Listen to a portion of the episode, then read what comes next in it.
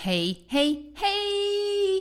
Exciting news. Do you ever look in the mirror or at a photograph of yourself or put on some clothes? Or rather, don't put on some clothes because the clothes you really want to wear are hanging in the cupboard or buried in some bag at the back of the cupboard, and your heart sort of sinks and you think, I know, I know I need to do different things. I know I need to do something different to lose the weight, to get healthy, to do all the stuff I want to get to, to what Dr. Orlena calls healthy, amazing you, and yet somehow I can't do it. You, my friend, have what is called a doing gap. It's not a knowledge gap, it's a doing gap because you're busy and you've got other stuff going on. So, the Radiate and Renew program, starting drumroll please, next week, we're kicking off on Tuesday next week. It's super exciting. You will learn to do four small but mighty habits that you are going to enjoy, and it's going to be easy. Now, the idea of this, there's two ideas behind it. Number one, you do the habits. In a year's time, you've still got the habits, and they really have moved the needle. You know, you're really doing things slightly differently. But also, once you start doing things differently, you realize that you can carry on doing things differently. And so you might decide, hey, I'm going to do the reboot, or I'm going to do something else. And I'm really going to get to the bottom of this goal. I'm going to reach my goal. So if you are interested, if you'd like some help and support, Radiate and Renew starts on Tuesday. I will leave the link in the show notes.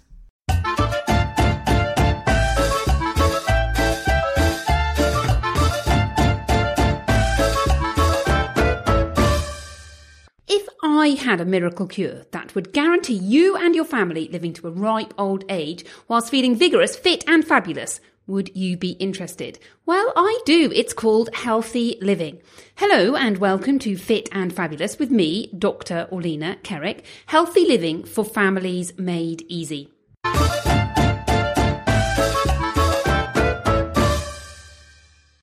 Hello and welcome to Fit and Fabulous with me, Dr. Orlena Kerek. I hope that you are feeling fit and fabulous. An amazing Happy New Year. I hope you've had a fabulous holiday. We have had an interesting yet fabulous holiday.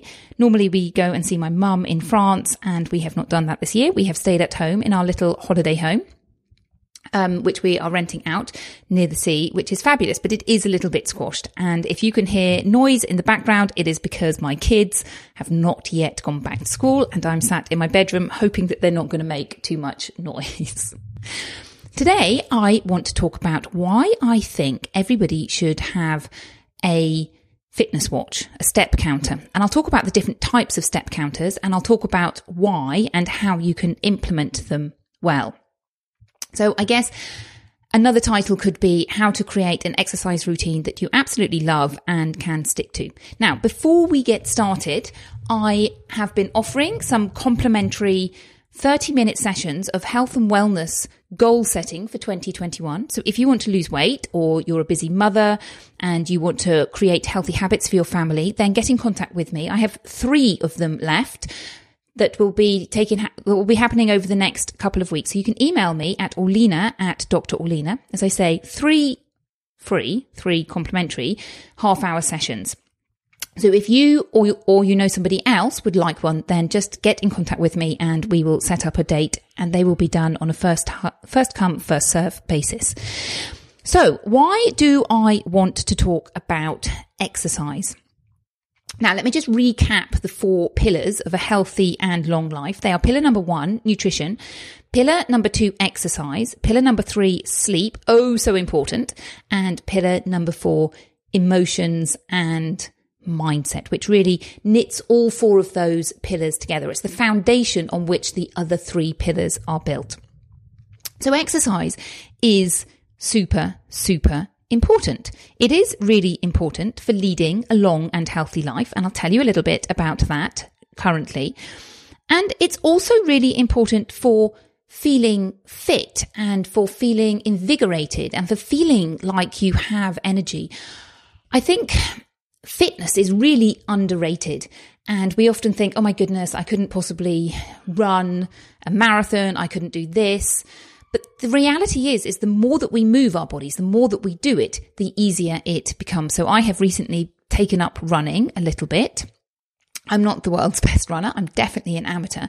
But even in the short period of time that I have been doing it, I found it much, much easy. And I'm super excited to say that before Christmas, I ran my first 10k run, albeit reasonably slowly. And then I did an 8k run afterwards, which obviously felt much easier than the 10k run. But if you had told me last Christmas that I would get up on Christmas morning and go for a run, I would not have believed you. So it's amazing what can happen in a year. And it hasn't been a year of me running. As you know, if you've listened to this podcast more than once, I am a swimmer and I like to do swimming and I do lots of swimming, particularly during the summer. But right now it's a little bit cold and I'm a little bit scared of going in the sea. And the swimming pool is not always open. So I have been doing a little bit more running and a little bit more cycling. So exercise is really important for helping us move and feel like we can use our body, for having the strength to do the things that we want to do, run after your kids, run to catch a train, anything really. But also it's one of the keys to being able to do that, use your body into later life. And I look around and I see elderly people who look frail and don't have that movement. And I think what a shame it is because at some stage along their life, they stopped using their body so much. And as they stopped using their body, they sort of get less and less use out of their body and they're less and less able to do things. Whereas if you keep up exercise and you keep going, obviously if you injure yourself or something happens, that's different. But if you keep up your muscles and keep up your strength, there is no reason why you can't carry that on into later life. This is particularly important if you're over 40, because at the age of 40, your muscle strength and your muscle mass diminishes every single year. So after the age of 40, you really have to work hard, not hard, but you have to keep up doing some exercise. So longevity, fitness. And the third reason really to exercise is for weight loss. Now, you may have heard me say if you want to lose weight, really and truly, the key is nutrition and what we eat. And that is true. It's about 80% nutrition, but it's also about 20% exercise. Now, why is this the case? Why is it that nutrition is oh so important and exercise is far less important? Albeit it is important. It isn't something that I'm not saying, oh my goodness, just take care of the nutrition and forget about the exercise. What I'm saying is if you have to choose one or the other, focus first on the eating until that is an established habit and then look to the exercise. Now, it can be quite complicated but it can also be quite simple if we think about it like this. If we look on a cellular level, at what is happening when we put on weight. It boils down to that equation calories in, calories out. Now, there are a lot of problems with calories in, calories out. It's what happens on a cellular level, not what happens in our mouth, if that makes sense. It's very difficult for us to be able to measure calories, and I don't advocate counting calories as a way to lose weight. But there are lots of factors that go in to meaning that when people talk about calories in, calories out, it's very different from what is actually happening. So, for example, it's difficult to really and truly know what calories we're eating. It's also that some foods require more calories to actually break down. So, for example, if you use flour or refined sugar, that's much easier for us to process and we don't use any calories digesting that. Whereas if we're eating whole grains and vegetables, then it's much more difficult and we actually have to spend some calories to break down that food. And that difference can be a big difference. And the reality is we don't know what is actually used by our body, which bits pass through our bodies. Just think if you had a tummy upset and you had a bout of diarrhea, everything's going to pass through you. Now, obviously, you would know if that happened, but we don't know which bits are being digested by our biome and which bits our bodies are taking in and using. So the calories in, calories out um, equation is difficult for us to be able to manage, but we can take home certain messages from it. And the big message here is it's very easy for us to eat two, three, four, five hundred calories, and it's very more difficult for us to expend that energy in terms of exercise. You have to do a reasonable amount of exercise in order to be able to burn off a chocolate bar, which has around 200 calories, or a can of fizzy drink is around 200 calories. And so if you are going to do that exercise and then you think, okay, well, I've done some exercise and now I'm going to give myself a treat and eat a bar of chocolate. What you're really doing is either putting on less weight or staying still rather than actually losing weight. So the bottom line is, first of all, look to nutrition and then look to exercise. Now, there is a caveat to that, and that is once you're getting down to your ideal weight and you've made lots of changes in your diet, exercise can really be that thing that helps you go through and helps you continue to lose weight and to maintain weight loss. And it's for exactly that same reason that if you're not eating all of those chocolates and you've really worked hard on nutrition and you're finding yourself not really quite getting there, the difference can be made up by exercising. But as a general rule of thumb, if you're starting off losing weight, you want to start with nutrition.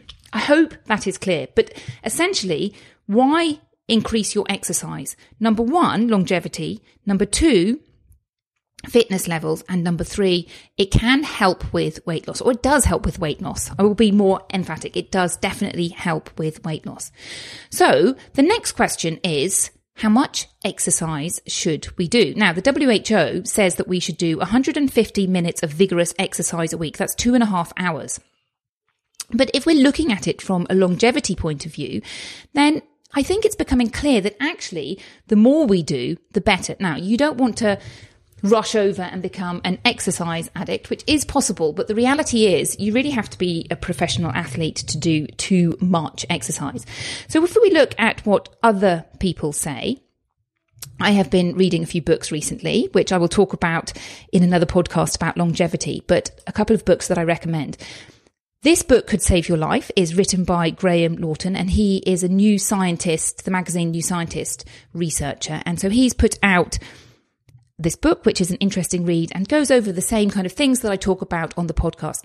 His take on exercise is that essentially the more exercise you do, the better. Now, if you go from being totally sedentary in your daytime to doing some exercise, you've taken that biggest leap. You've done, you've got a lot of benefit from making that change. But as you increase the amount of exercise that you do, you get more and more benefits, albeit less. And in his book, he talks about the 10,000 steps. Somewhere along the line, we have come to this idea that we should be doing around 10,000 steps a day. Now, what he says is it should be more like 15,000 steps. And a thousand steps is roughly a kilometer. And a thousand steps, if you're walking, will roughly take you 10 minutes. So that's 150 minutes of walking a day. Now, another book that I have been reading recently is The Longevity Diet by a gentleman called Valter Longo, and he talks about exercise as well. And he says what's important is working all your body parts until you breathe rapidly and sweat for five to 10 hours a week. So that's far more than the 150 minutes of vigorous exercise that the WHO is recommending. Now, do not panic. It may sound that that is an awful lot, but I will explain to you how you can do it and um, it not be too difficult. Now, he has some recommendations in his book, and I'm obviously not going to read the entire book, but he talks about walking fast for an hour every day, or ride, run, or swim 30 to 40 minutes every other day, plus two hours on the weekend. And it's all about using your muscles. And as I say, the more you use your muscles, the easier it becomes. So for me, in the summer, I will go swimming for an hour or so in the morning in the sea and we swim between two and three kilometers. And it's not difficult for me. It's just something that I do every single day. And I don't feel like I have often exerted myself very much. Or that's to say, I push myself at certain times so that I do have that feeling of, okay, you've done a little bit of exercise. Whereas just doing two kilometers almost feels like nothing to me. And I think the same is the same. It's the same whether you're cycling or whether you are running. It's just getting fit. Now, it may sound that that is an awful lot of exercise. But I think this is where step counters come in. And first of all, what step counters do is they really give us an awareness of how much exercise and movement we are doing every single day. And then secondly, they can help you turn it into a game. So I for my birthday in February last year, my husband gave me a Garmin Swim 2 because I like open water swimming. Now, unless you're an open water swimmer, I wouldn't recommend this particular watch, and I'll walk through some of the other watches in a little bit. Um, and when I first got it, I was a little bit disappointed because I was hoping for a guitar and I got a step counter. Now, this was obviously just before lockdown. And when I first got it, we, I thought, you know, it's not really going to change anything that I do. I'm going to carry on going to the swimming pool. At that time, I was going twice a week to the swimming pool and I was doing a lot of walking. So walking my children backwards and forward to school, which is about a kilometre each way. And we have to do that four times a day. Although I was doing it twice a day because I share the journey with my husband. But I was racking up at least 10,000 steps. And I kind of thought, what's the point of this watch? It's not going to change anything. But the reality is, is it has totally changed things. It has totally spurred me on to do more things because I see these little badges that I can get and think, oh, if I did another 2000 steps today, I could get this badge, which there's no reason really to get the badge other than it's fun. And I often find myself thinking about my step count and thinking, I'm just going to do a little bit of a walk so that I can increase my step count. And sometimes, even in our tiny, tiny house, I will find myself walking backwards and forwards in our tiny kitchen. On a side note, I have really noticed living in a small house how easy it is not to get steps. So in the bigger house, just walking around the house, my steps would add up. In the small house, I will go for a run, I'll come back and my step count just stops because really and truly there's nowhere for me to be creating steps unless I'm walking backwards and forwards. Now, my husband also has a step counter. He has an Apple Watch, and I notice him as well. He, before Christmas, was on a 90 day streak. I'll tell you about the streaks and the goals and, of different watches in a moment. But that streak really spurred him on to continue that streak. And he would say, okay, I just have to do 50 more calories or something like that. And I would notice him running up and down the stairs or again going for a walk my children, some of my children also have the step counters and it encourages them to do some exercise as well. So I really do think that actually, not only does it give you awareness of what you are and aren't doing it, doing, but the gamification of it really does help you to create more ways of just moving a little bit every single day. And it doesn't have to be, I'm going for a two hour walk. It can just be, instead of going from the kitchen to the dining table, I'm going to go via the front door three times. So I'm just going to walk backwards and forwards, which is just going to give me 100 steps more, but that's going to add to my total goal. So, and, it can become more complicated. You can join groups. There's um, an app called Strava that allows you to use groups with people who have different types of watches. So let's just have a quick talk about the different types of watches. And somebody recently said to me, the problem I have with these watches is they aren't very elegant.